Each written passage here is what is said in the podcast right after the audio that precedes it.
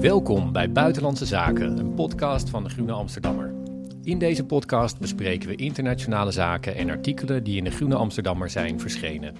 Buitenlandse Zaken verschijnt elke drie weken op groene.nl en alle bekende podcastkanalen. Althans, wat een korte zomerstop. Maar we zijn nu weer terug.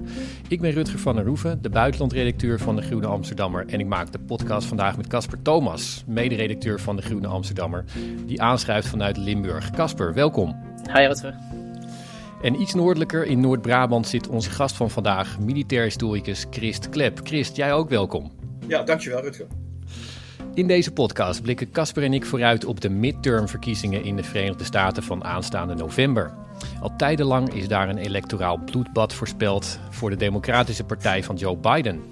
Maar door politieke successen voor Biden, uitspraken van het Hoge Rechtshof over abortus en wapenbezit en een politieinval in het huis van ex-president Trump is er een nieuwe dynamiek ontstaan. Casper, als jij nu uh, die fles wijn moet inzetten die we af en toe hier over tafel laten gaan, zet je die op de Democraten of de Republikeinen? Nou, inmiddels hou ik hem denk ik een beetje op zak, want uh, uh, all bets are off eigenlijk. Het, ligt, het veld ligt weer helemaal open en het is eigenlijk leuk. We zijn nu na de vakantie weer terug, dus het begint weer een nieuw seizoen horse race en kijken en partijtjes kijken en kijken wie, uh, wie het gaat halen straks in die midterms. We gaan er vast nog apart over praten in een podcast. Maar het is gewoon echt heel spannend. Uh, en daar gaan we straks uh, uitgebreider op in. In ieder geval straks in de tweede helft van deze podcast. Verder bespreken Casper en ik in onze rubriek Historische Woorden uitspraken die de Franse president Emmanuel Macron vorige week deed. Naar aanleiding van de vele klimaatproblemen en extreem weer dat Frankrijk heeft geteisterd afgelopen zomer. Maar eerst gaan we met Chris Klep praten over de oorlog tussen Rusland en Oekraïne.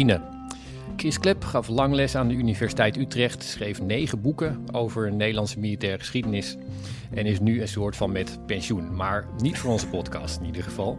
We gaan met hem terugkijken naar het afgelopen half jaar en vooruitkijken naar hoe de oorlog waar we het over hebben zich kan ontwikkelen. En die oorlog, de algemene analyse die je daarover leest, is dat we nu in een derde fase zitten. Die eerste die duurde maar een paar weken na de Russische inval op 24 februari. En het Russische leger trok toen op uh, over een heel breed front, faalde vervolgens in het innemen van die Oekraïnse hoofdstad Kiev en in het innemen van de Oekraïnse zuidwestkust trok zich toen uit delen van Oekraïne terug en concentreerde zich toen uh, in het oosten van het land. Dat was toen een tweede fase waarin Rusland probeerde die oostelijke provincies Luhansk en Donetsk in te nemen. En nu zitten we dan in een derde fase waarin Oekraïne probeert om territorium terug te nemen in de zuidelijke provincie Gerson. Uh, Christ, onderschrijf je dat algemene beeld, die algemene samenvatting van die oorlog tot nu toe? Ja, het is eigenlijk een, een, een klassiek. Uh, dit, wordt later, ben ik absoluut van overtuigd, een schoolvoorbeeld van hoe je strategisch denken combineert met uh, wat er op het slagveld zelf gebeurt, denk ik.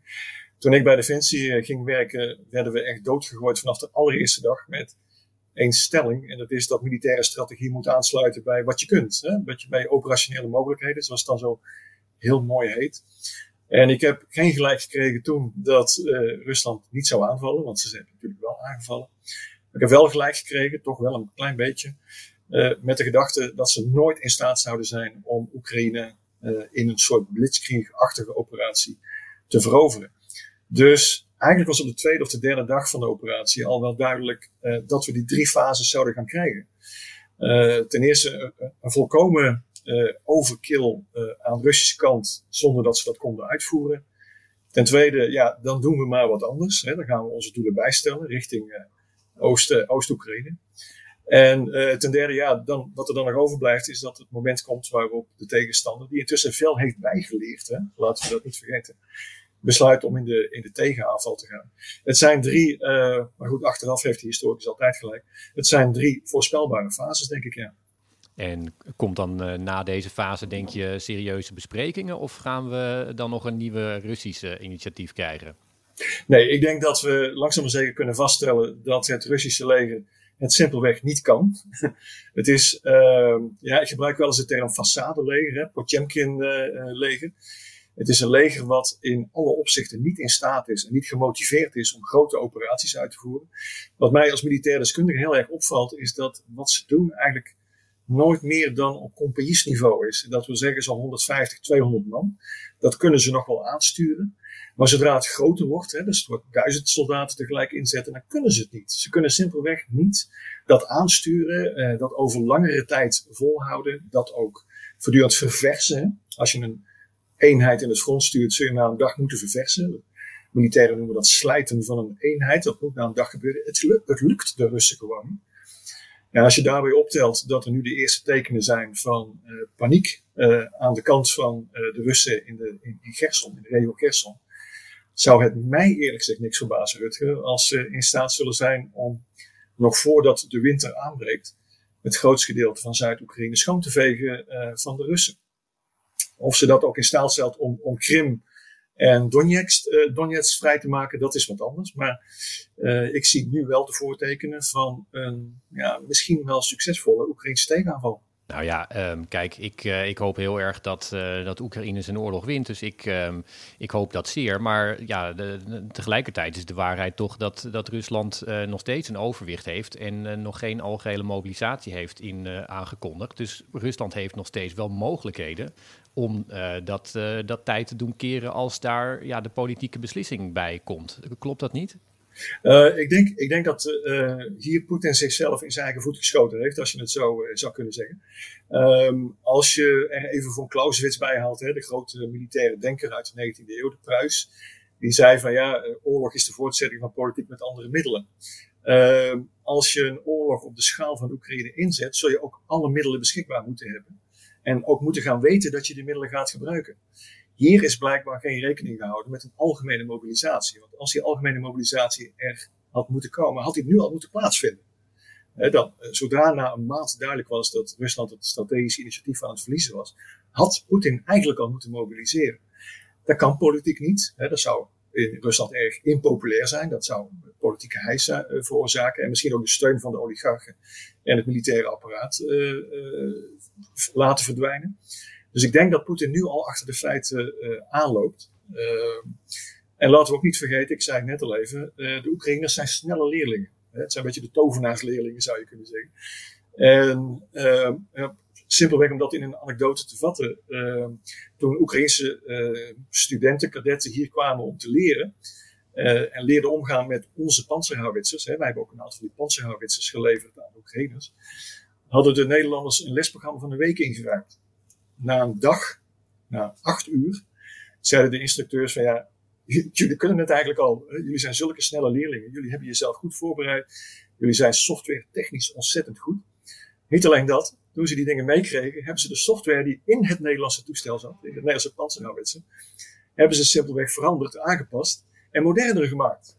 Uh, een beetje wel een beetje een schaamlapje voor Nederland natuurlijk, omdat na 25 jaar gebruik van dat apparaat te merken dat de eerste, de beste Oekraïner die komt het beter kan.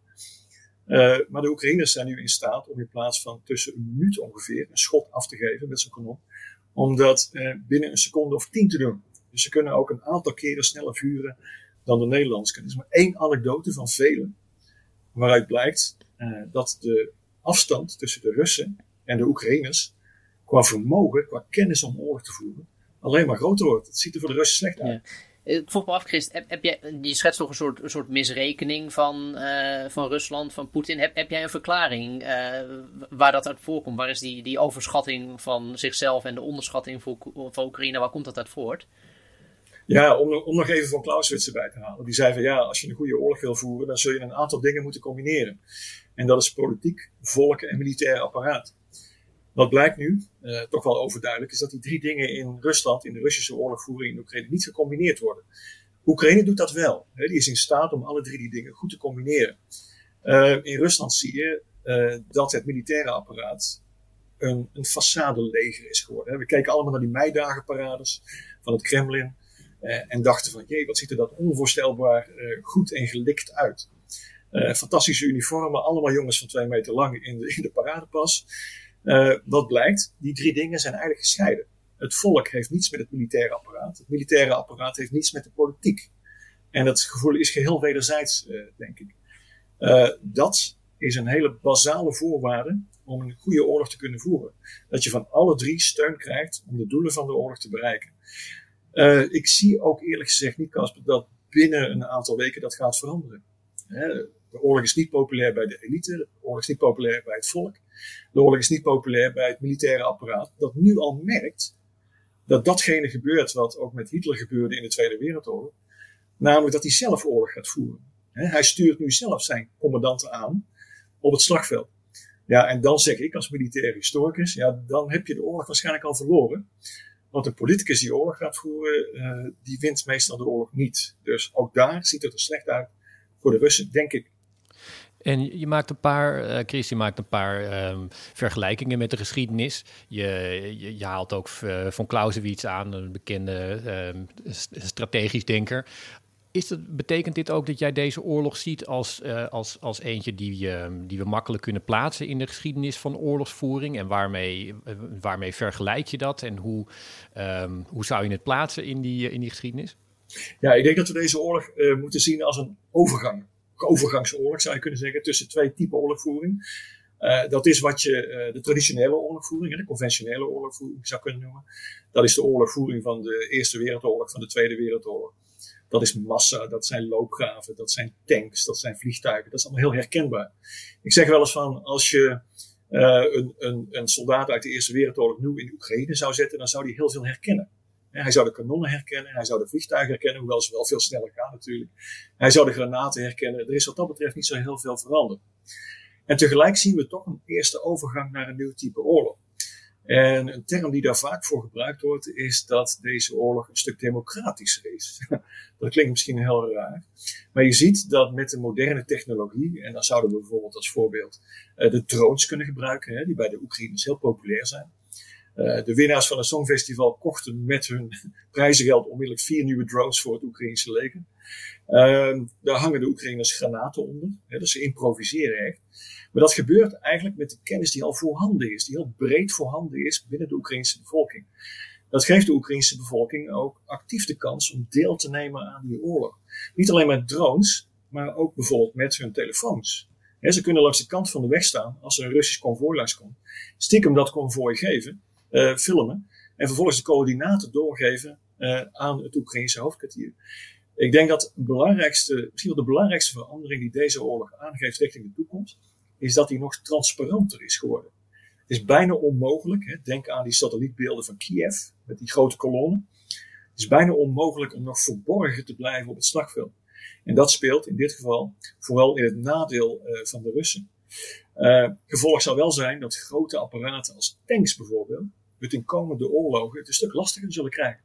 Niet alleen zijn de antitankwapens een stuk effectiever geworden, maar ze kunnen zich simpelweg niet meer verbergen. Dus ik denk dat we met een overgangsoorlog bezig zijn. Ja, ik heb, die, ik heb, ik heb reportages gelezen. Bijvoorbeeld in, in de Financial Times is er volgens mij erg, uh, zit erg op dat thema dat, die, um, dat er een high-tech oorlog wordt gevoerd op een hele democratische manier aan de Oekraïnse zijde. Dat er tech-entrepreneurs uh, in de Verenigde Staten geld en kennis ophalen, dat die heel snel wordt geïntegreerd. En -huh. ja, ik vind dat hele mooie reportages. Maar tegelijkertijd heb ik dan toch ook een beetje zo'n gevoel van ja, het lijkt toch ook wel wat, wat wensdenken in te zitten. En hoeveel maakt het echt uit? En als Rusland gewoon gaat drukken met heel veel artillerie, dan sterven er 100 tot 200 Oekraïners per dag. Dus ik, ja, ik, uh, ik, soms bekruip me dan ook het gevoel, ja, willen we dat niet een beetje te graag zien? En uh, is die, uh, die oude lessen van massa en die oude lessen van de Eerste Wereldoorlog en dergelijke, ja, gaan die daar dan toch niet over, over die nieuwe regels heen? Ik, ik snap je gedachte. Ik snap de gedachte dat de Russen uh, uiteindelijk in staat zullen zijn, puur op basis van hun massa, deze oorlog te winnen. Maar ik denk dat we intussen het tegendeel zien. Uh, de massa gaat juist tegen de Russen werken, zou je kunnen zeggen. Ze hebben inderdaad eindeloos veel artillerie, veel meer artillerie, in ieder geval in het begin van de oorlog, dan de Oekraïners hadden. Maar dat vereist ook een ongelooflijke hoeveelheid logistiek. Hè. Je moet dat allemaal bevoorraden. Nou, als je weet dat zo'n gemiddelde granaat al snel zo'n 20 kilo weegt, uh, van de grote raketsystemen kun je vaak maar vier of vijf raketten meevoeren op een vrachtwagen. Als je dan een batterij van, die, uh, van, die, van dat geschut wil bevoorraden, heb je al snel 20, 30, 40 vrachtwagens nodig. Wat blijkt, ook dat kunnen de Russen niet. Ze kunnen simpelweg niet uh, die hoeveelheid munitie bijvoorbeeld naar de regio Gerson krijgen. Dus wat hebben de Oekraïners heel snel, slim gedaan? Dat is trouwens ook weer Eerste Wereldoorlog hoor. is de bruggen uitschakelen over de Dnieper rivier waardoor de aanvoer van de Russen stuk loopt. En ze dus ook die massa niet meer kunnen gebruiken. Die massa gaat nu juist in hun tegendeel werken. Dit is een oorlog waar we voor het eerst weer opnieuw bevestigd zien dat nauwkeurigheid telt. Uh, geef je een voorbeeld. De scoringspercentage van een Javelin antitankraket, dat beroemde uh, ding wat je op je schouder kunt afvuren, is 70 tot 80 procent. En dat in handen van iemand die er een uur les in heeft gehad. Dat is natuurlijk een ongelooflijk democratisch wapen, zou je kunnen zeggen. Daar, uh, daar kunnen de Russen met hun massa, denk ik, uh, niet tegenop. En dat gaat alleen maar meer in het nadeel van de Russen werken. Die massa, denk ik. Ik heb misschien nog één vraag ook die een beetje zijdelings gaat misschien. Maar een van de dingen die we ook zien in deze, in deze oorlog, de, de rapporten die erover naar buiten komen, mensenrechten schendingen, uh, martelingen, het, het Russische leger dat zich echt ja. uh, ontzettend misdadig gedraagt, uh, zoals we kunnen lezen. In. En ik denk soms wel eens, is dat een soort, is, is, dat, is dat ook een uiting van frustratie over het feit dat eigenlijk de conventionele oorlogvoering we zijn, we zijn op zoek naar verklaringen voor de, voor de brutaliteit vaak. We hebben de schrijver erover in de groene. Maar ik vroeg wel af van ja, ik, ik, Het zou me verbaasd hebben als de Russen een uh, fatsoenlijke oorlog volgens de regels hadden gevoerd. En dat, dat heeft ook te maken met hoe zij historisch tegen het voeren van oorlogen aankijken. Uh, we hebben in het Westen, en ik zeg dat heel voorzichtig, uh, enigszins geleerd om met bepaalde regels rekening te houden. En ik weet, heel veel mensen denken nu, oh, oh ja, Israël ook, Amerika ook in Irak. Maar goed, we hebben in ieder geval geprobeerd om dat een klein beetje in te bouwen in onze oorlogvoering. Uh, in Rusland is het uitgangspunt uh, dat een mensenleven en ook dat van een soldaat uh, niet zo heel belangrijk is. dat zie je nu ook aan de manier waarop de Russische soldaten zijn uitgerust, bijvoorbeeld. Hè. Ik ken allemaal de verhalen over. Ja, zoek het eigenlijk maar uit. Hè. De officieren tegen hun soldaten zeggen: er is geen voedsel, sorry, zoek het verder maar uit. Wat gaan die soldaten doen? Die gaan plunderen, die raken gefrustreerd, die gaan verkrachten. Hè. Ik zeg het even heel, heel erg cru. Ik denk dat die vreedheid uh, eerder ingebakken zit in de Russische manier van oorlogvoering, die altijd heel erg gebaseerd is geweest op massa en het incasseren van veel slachtoffers uh, en het maken van heel veel slachtoffers. Uh, ik heb ook wel eens gezegd van voor de Rus is elk doelwit een militair doelwit. Of het nou een school is of een hospitaal of whatever. alles wat de vijand in de problemen kan brengen, is een militair doel. Uh, ik, ik, zeg het maar even, even heel cru. wat is de zin van het beschieten van een school? De zin van het beschieten van een school is dat er veel slachtoffers bij vallen, ook gewonden. Die gewonden moeten allemaal naar een ziekenhuis gebracht worden, waardoor de bedden en de artsen niet beschikbaar zijn voor de oorlog zelf, voor de militairen. Beschiet je vervolgens het ziekenhuis, sla je een dubbelslag. En nogmaals, ik weet wat ik zeg nu. Hè? Ik bedoel, maar dit is hoe de Russen aankijken tegen oorlogvoering. Die vreedheid, denk ik, zit ingebakken in hun systeem van oorlogvoering. Ben ik bang. En een, een, laatste vraag van, uh, van mij. Er, er, wordt vanuit, de, vanuit Rusland de hele tijd eh, benadrukt dat dit eigenlijk een oorlog tegen de NAVO is. En wij mhm. in Nederland voelen dat misschien niet zo. Maar tegelijkertijd is het zo dat uh, Oekraïne heel veel materieel krijgt. ook is overgeschakeld. Ehm, succesvol, schijnbaar, op, op NAVO-munitie en NAVO-standaard ehm, mhm. wapens. als, je, als ik dan ehm, beelden zie van eh, van HIMARS, uh, zeg maar van precisiebombardementen heel ver achter het front, dan denk ik bij mezelf toch, ja, dat, dat rikt toch naar Britse of Amerikaanse inlichtingen. In hoeverre is dat ook een, een NAVO-oorlog in jou? De training hebben we nog niet eens over gehad. Hoe, in hoeverre is dat ook een NAVO-oorlog van de Oekraïnse kant, vind jij? Ja, nee, het is, het is absoluut. Uh, er is wel een mooie term voor, proxy war. Dus dat je eigenlijk door een andere oorlog voert. Nee, ik ben het helemaal met je eens. Dit, dit is een oorlog die voor uh, op één ding na een NAVO-oorlog is. En dat is dat we uh, nog geen NAVO-soldaten in Oekraïne zelf hebben.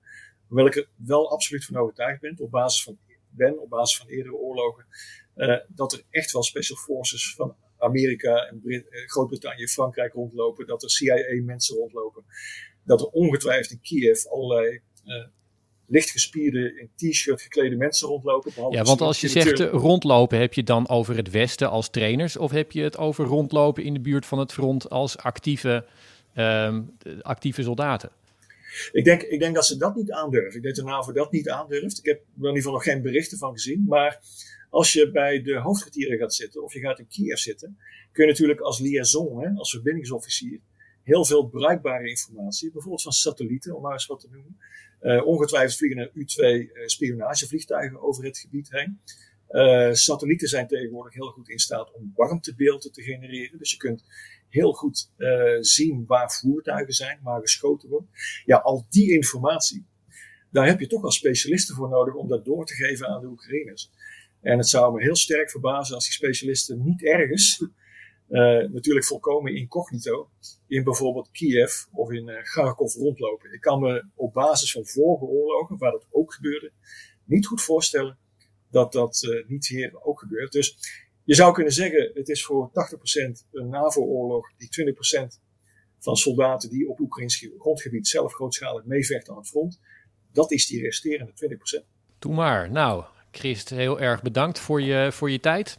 Okay. Wij, uh, wij gaan vooruitkijken en ik, uh, ik hoop heel erg dat jij uh, dat je gelijk hebt. Dat, dat voor het einde van het jaar Oekraïne inderdaad Rusland uit die bezette gebieden, in ieder geval in het zuiden, heeft geduwd. Wij, ik, ik, ik stuur je een fles wijn op als dat inderdaad uitkomt. Helemaal goed, dank je.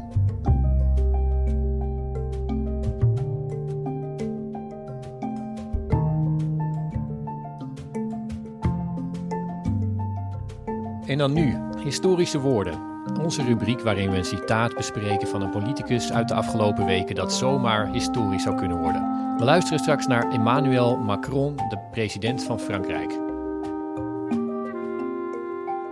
d'un grand bouleversement. Je crois pour ma part que ce que nous sommes en train de vivre est plutôt de l'ordre d'une grande bascule ou d'un grand bouleversement.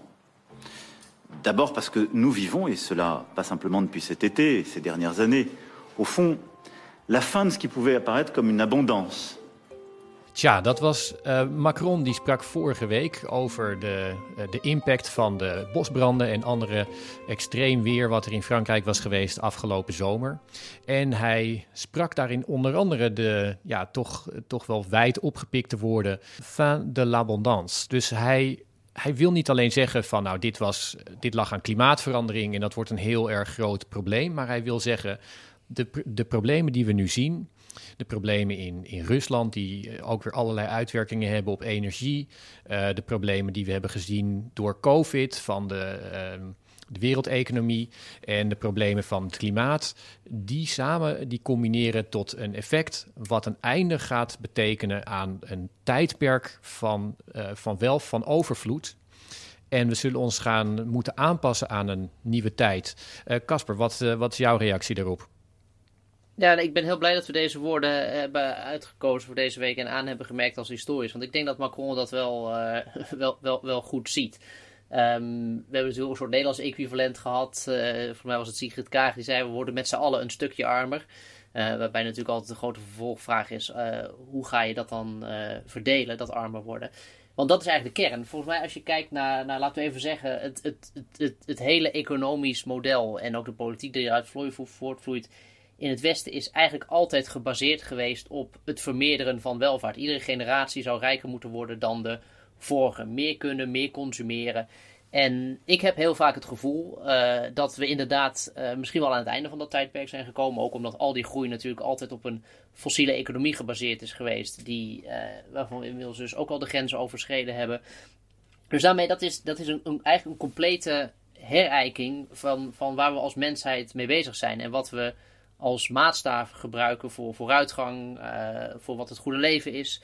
Nou ja, dat is iets dat, dat, van een grotere orde kun je volgens mij geen vraag krijgen. En, en hij raakt me ook erg persoonlijk, moet ik zeggen, deze vraag. Uh, uh, ik ben onlangs vader geworden. Ik heb letterlijk dit gesprek gevoerd met, met mensen. Kijk, ik ben nog opgegroeid en jij ook, denk ik, met het idee inderdaad, meer is beter, meer is vooruitgang.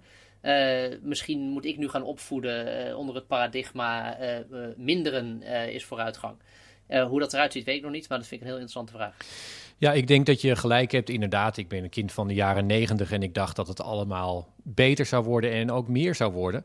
En uh, Macron die spreekt hier een ongemakkelijke waarheid. En dat is een, een, term die we kennen van El Gore. En ik vind het op zich wel typisch dat El Gore, die, die sprak die woorden toen hij al uh, verslagen was. Toen hij niet meer presidentskandidaat was. En dit soort dingen worden vaak gezegd door mensen die pijnlijke waarheden willen zeggen, maar niet uh, die pijnlijke waarheid ook daadwerkelijk onder hun handen hebben en mensen um, dat vervolgens moeten gaan toedoen, die, die pijn. En Macron is, uh, is denk ik uh, toch de eerste ja, leider van een, van een groot land, een belangrijk land, wat zegt tegen zijn burgers van dit is de consequentie. En ik denk dat hij er gelijk in heeft. En ik denk dat dat verhaal um, ja, zich langzaam steeds verder zal verspreiden, maar een makkelijke waarheid is het niet.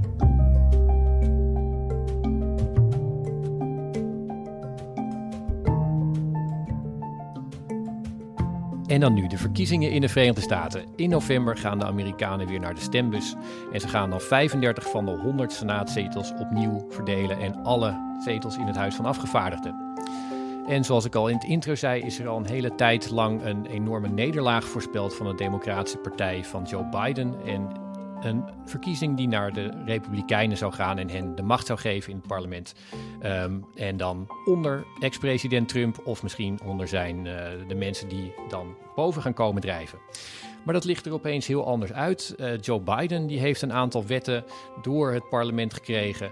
Uh, het Hoge Rechtshof die heeft een paar heel omstreden uitspraken gedaan. En Donald Trump is zowel heel erg in opspraak geraakt, maar heeft ook weer um, greep gekregen op zijn, op zijn partij. Eh, Casper, zet ik dat zo uh, goed neer of, of is het, uh, ligt het iets anders, de situatie? Ja, je zet een heleboel neer en, en, en, en, volgens mij ook goed, maar ook een aantal dingen misschien, zou ik het zeggen, weer net iets anders zien. Onder andere de, de, de greep van Trump op de partij, maar daar komen we zo nog wel even op. Maar, maar inderdaad, laten we zeggen, het, bedoel, het is begin september, die midterms die zijn begin november, dus het, het seizoen is begonnen. Uh, zo voelt dat uh, in Amerika, zo voelt dat voor mij en zo voelt dat voor iedereen die Amerika in de gaten aan het houden is. En kort voordat wij deze podcast opnamen, heeft, heeft Joe Biden dat seizoen dus ook echt zelf afgetrapt met wat toch eigenlijk misschien wel een van de meest bijzondere speeches uit zijn uh, politieke carrière is geweest. hij was in, in Philadelphia, in, in eigenlijk de, de, de plek waar de Amerikaanse Republiek zoals we hem kennen in elkaar is gedacht. En hij hield daar een speech en zei: luister eens, deze, deze midtermverkiezingen, dit, dit wordt echt een, dit is een strijd tussen autocratie en democratie in Amerika. Hij had een heel fel verhaal waarin hij eigenlijk zei: uh, Trump en de Trump-aanhang, de MAGA-republikeinen, de Make America Great Again-republikeinen, vormen een, een doodsbedreiging voor de Amerikaanse democratie. Nou, dat was eigenlijk een soort breuk ook met zijn eigen inzet van dit presidentschap. Want Joe Biden wilde de verbinder zijn die iedereen erbij heeft haalt. Maar hij heeft eigenlijk de optelsom gemaakt. Uh, het gedrag van Trump, uh, de aanval op het kapitool, het nog steeds ontkennen van uh, de legitimiteit van zijn eigen presidentschap en het niet willen aanvaarden van het verlies van Trump, telt allemaal bij elkaar op, zegt Biden, tot het feit dat er een, gewoon een, een groot deel van een, van een partij zich eigenlijk buiten het democratische stelsel heeft geplaatst. Dat is, uh, en dat, dat, dat, dat, is een felle inzet. En hij doet dat natuurlijk ook wel met een bepaalde tactiek, met het idee, en dat weerspiegelt ook wel in de peilingen. Dit is wat de democratische met een grote D, hoofdletter D, dus de, de kiezer van de Democratische Partij, het allerbelangrijkste vindt. Het, het redden van de democratie met een kleine D. Ja, is het niet ook zo dat hij met die, dat oog op die peilingen, dat hij, dat hij ziet dat het een stuk beter is dan uh, om, om Trump aan te vallen dan om zijn eigen beleid te verdedigen? Want hij zit ergens in de 40% qua approval rating. Dat is heel erg laag en het is weliswaar iets hoger dan het, uh, dan het tijdens de, zijn, de grootste tijd van zijn presidentschap was. Maar dit was een winnende kaart twee jaar geleden tijdens de presidentsverkiezingen. Dat zeg maar of we gaan de ondergang tegemoet of jullie kiezen mij. En dat doet hij dan nu weer. Ja, nou ja, en, maar wel echt met nieuwe munitie ook. Uh, en, en twee punten hierop. Uh, eerst even die, die, die, die, die peiling of die populariteitspeilingen. ik ben tot de conclusie gekomen dat in het huidige Amerika is het, is het de hoogst haalbare populariteitscijfer voor een president is ongeveer de helft. Want het, Amerika is zo verdeeld geraakt dat, een, dat blijheid en steun van iemand die niet van je eigen partij is, die, dat bestaat gewoon eigenlijk bijna niet meer.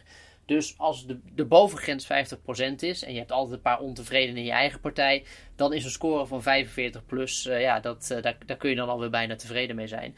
Plus, de afgelopen, echt sinds een maand tijd is de populariteit van Biden echt weer met 5 procentpunten gestegen. En dit is allemaal een beetje cijfertjes en, uh, en, en koffiedik kijken. Maar wat erachter zit, en dat is eigenlijk het tweede punt, is heel substantieel. Want ineens, tegen alle verwachtingen in, terwijl wij met z'n allen op de campings uh, zaten of andere dingen aan het doen waren deze zomer, heeft Biden ineens een aantal politieke overwinningen behaald. Enorme investeringen in klimaatbeleid, een economisch programma dat lokaal investeringen in de nationale economie garandeert, uh, studieleningen worden geschrapt. Eigenlijk allemaal van die beloftes uit zijn het begin van zijn presidentschap, waarvan ik en vele anderen eigenlijk altijd hebben gezegd: ja, onhaalbaar, hij gaat het niet voor elkaar krijgen, is hem ineens toch gelukt. Dus... Ja, vraag daarover. Dat, dat klimaat, die klimaatwet, die werd, uh, die, die Inflation Reduction Act of zo werd genoemd om het uh, voor de kiezer kennelijk aantrekkelijker te ja, maken. Ja, dat klinkt lekker. Maar uh, dat was ingezet, als ik me goed herinner, op, op, op 4 tril, triljoen um, uh, trillion, dus, dus bil, biljoen dollar. En er is nu 700 miljard van over. Ja, dat is een hele klap geld. En tegelijkertijd voor de Verenigde Staten ook niet zoveel. Het werd in de Verenigde Staten als een enorme politieke overwinning gezien. Maar het, het ziet er toch ook wel uit als een heel erg uitgeklede wet. Of is dat onterecht? Is het zeker. Kijk, het is, het is van een paar duizend miljard naar uh, uh, minder dan een duizend miljard gegaan. De cijfers zijn heel ingewikkeld, want het, is ook weer een beetje opgebroken in losse brokjes. Als je alles bij elkaar optelt wat hij er tot nu toe doorheen heeft gekregen, kom je toch alweer wat hoger uit. Um, ik, ik vind het niet heel onterecht dat dat als een grote overwinning wordt gevierd. Als, je, als, als, als de verwachting nul is, is dit echt flink. Uh, de doorrekeningen zijn zo dat het, het, klimaatdoel van de Verenigde Staten, en dat is toch uh, heel dicht bij een, uh, een CO2-neutrale energieopwekking in 2030 zitten, dat komt hiermee weer in de buurt. Uh, en als je het afzet tegen de recente geschiedenis, is, zijn dit gewoon simpelweg de grootste publieke investeringen die de Verenigde Staten in uh, nou, een dikke halve eeuw en misschien nog wel langer heeft gedaan. Dus wat mij betreft niet onterecht dat dit wordt gevierd als een grote overwinning. Oké, nou ja, goed. Maar als ik er zo van een afstandje naar kijk, ik weet niet of dat klopt, dan lijkt het toch alsof de democratische kiezer in november, of in ieder geval dat het uh, de afwending van het, van het bloedbad, als dat er zou komen, dat het misschien meer ligt aan um, de dingen die de Republikeinen ondertussen aan het doen zijn. Met name uh, omstreden rechters in het, uh, in het Hoge Rechtshof. Het recht op, uh, op abortus is, is niet meer federaal beschermd. En ook die, ja, die, de, de, rechtszaken die er tegen Trump hangen. En de volledige Republikeinse partij die daar dan achter gaat staan. En achter al die, die leugens die hij dan vertelt over de verkiezingen. Klopt dat? Dat die ja, pushfactoren ja. sterker zijn?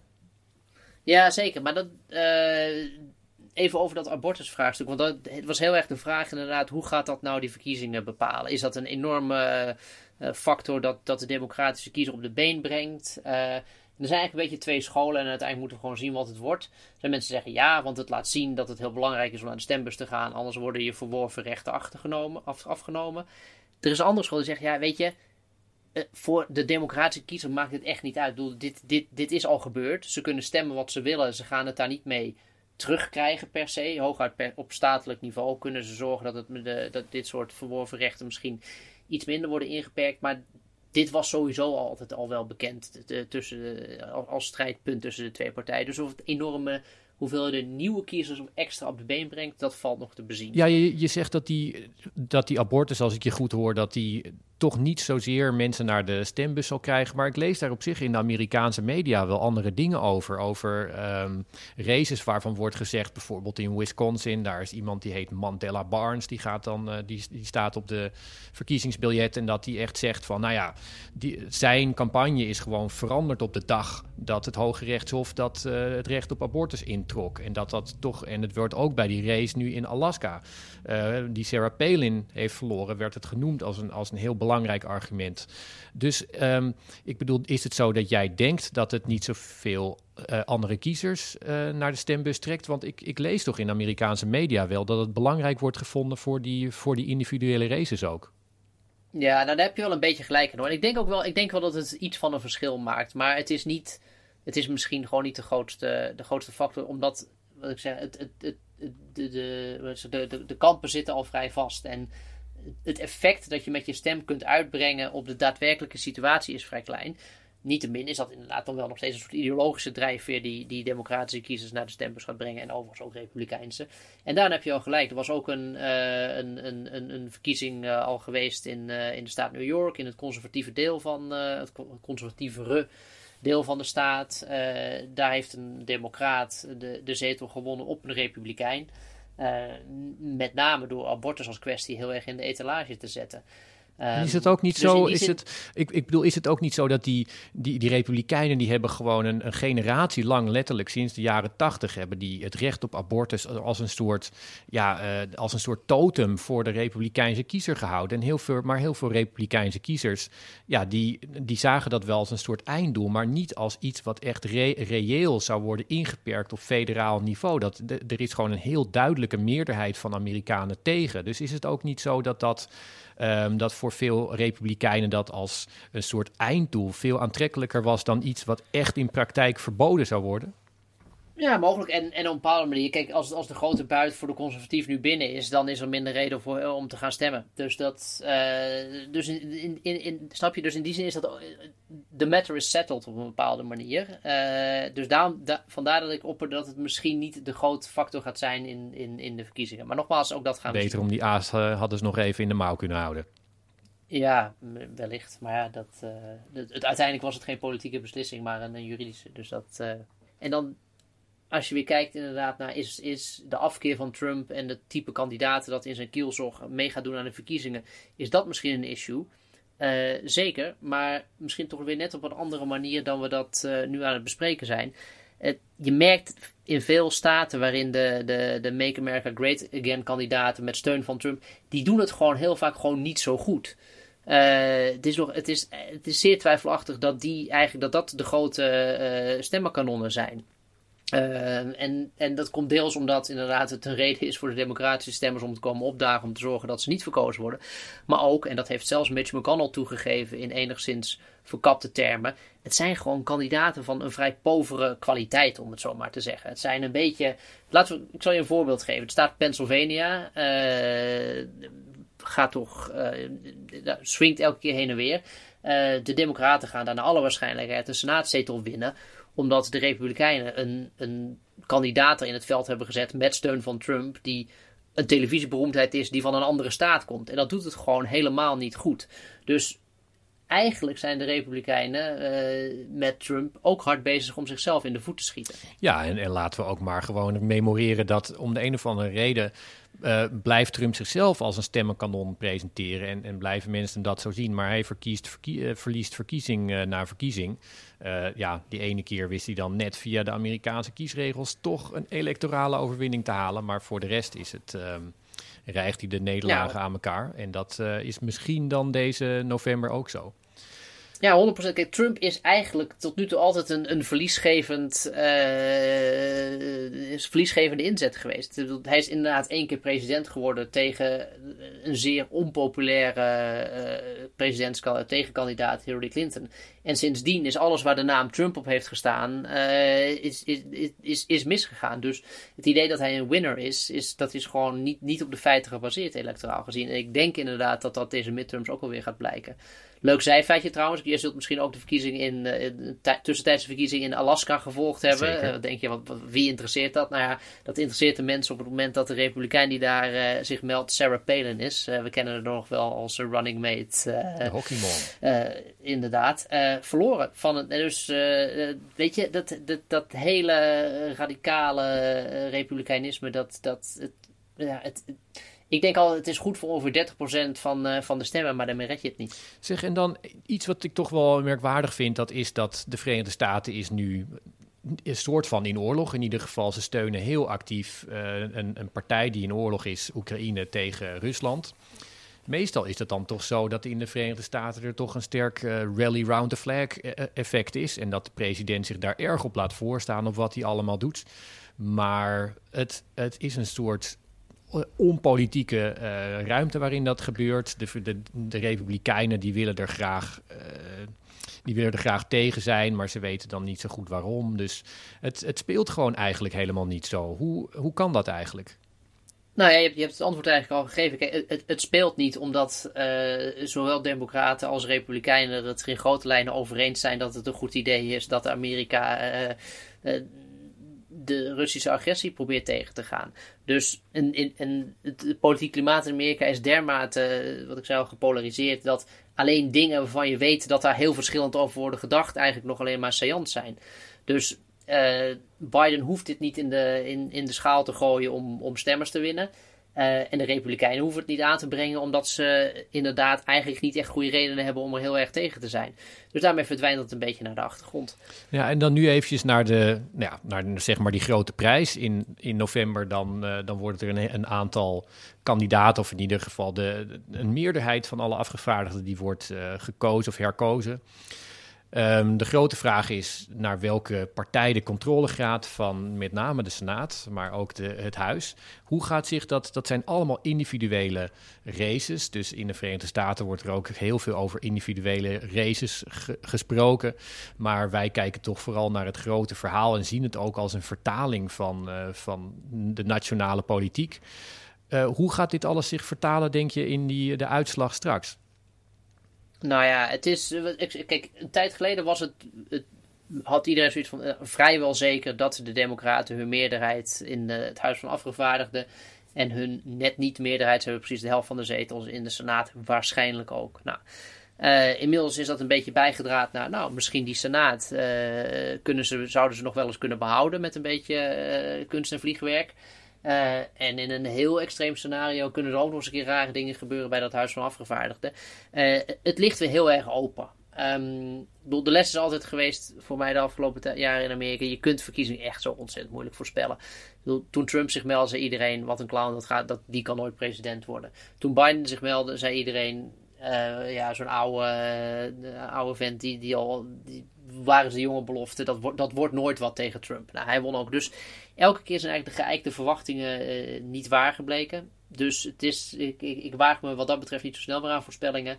Um, maar het veld ligt echt wel open. En, en, en, ja, en dat komt echt wel omdat er dus deze zomer heel veel gebeurd is. Ik had het dus al even over die overwinningen van Biden. Nou ja, en Trump heeft dus inmiddels uh, nog meer uh, justitieel gedoe achter zich aanlopen met de documenten die hij had meegenomen uit het Witte Huis toen hij nog president was. Het is niet dat dat het grote verschil gaat maken, maar het is wel weer iets. het is ook weer klungelig hoe dat gegaan is. Het is allemaal ja, je, je merkt dat, dat zelfs al sommige kandidaten bij de Republikeinen... die beginnen zich ook weer juist nu weer een beetje van Trump te distancieren, weet je wel. Er zijn een aantal New York Times dat een overzicht die had van allerlei kandidaten... voor senaatsraces en de races van het Huis van Afgevaardigden... die de associaties met Trump van hun website aan het halen waren... omdat het gewoon eigenlijk niet zo'n uh, niet zo'n trekpleister meer is. Tja, en dan aan het einde, dan is het, um, stel dat nou een van die twee huizen inderdaad naar de Republikeinen gaat, um, gaan we dan gewoon twee jaar lang um, sabotagepolitiek zien en uh, vooruitkijken naar de volgende presidentsverkiezingen? Uh, ja, kort gezegd. Kijk, dat zagen we, die sabotagepolitiek of die obstructiepolitiek, die zagen we sowieso al. Uh, echt langs het randje van de achtergrond heeft Biden er nu net wat doorheen gesleept. dat, dat in het geval dat uitkomt wat jij net zei, dan was dat zijn, zijn enige, zijn laatste en ook zijn grootste overwinning. Nog steeds best mooi. Dus daarom is het ook nu gebeurd, denk ik. En dat snappen de Democraten ook wel. Dus misschien dat het hierbij blijft. Uh, of misschien dat er zich een wonder voordoet. En dat we toch nog twee heel actieve presidentsjaren gaan krijgen. Maar dat gaan we bespreken in de, de eerste podcast. Uh, de eerste buitenlandse zaken na 9 november. Ja, dan krijgen wij waarschijnlijk twee, twee mannen van rond 80 tegen elkaar. Maar wie weet, misschien ehm, liggen ze allebei wel in het ziekenhuis. En komen er twee dames van in de 40 of zo die het gaan uitvechten. Wie ehm, we gaan het, je kunt het nooit voorspellen. We gaan het heel goed in de gaten houden, inderdaad, Casper. Dankjewel. U luisterde naar Buitenlandse Zaken, een podcast van de Groene Amsterdammer. U hoorde Rutger van der Hoeven vanuit Amsterdam, Casper Thomas vanuit Limburg en Chris Klep vanuit Brabant. Deze podcast werd gemaakt door Giselle Mijndief. Dank voor het luisteren. En als u meer van ons wil lezen of abonnee wil worden van de Groene Amsterdammer, ga dan naar www.groene.nl.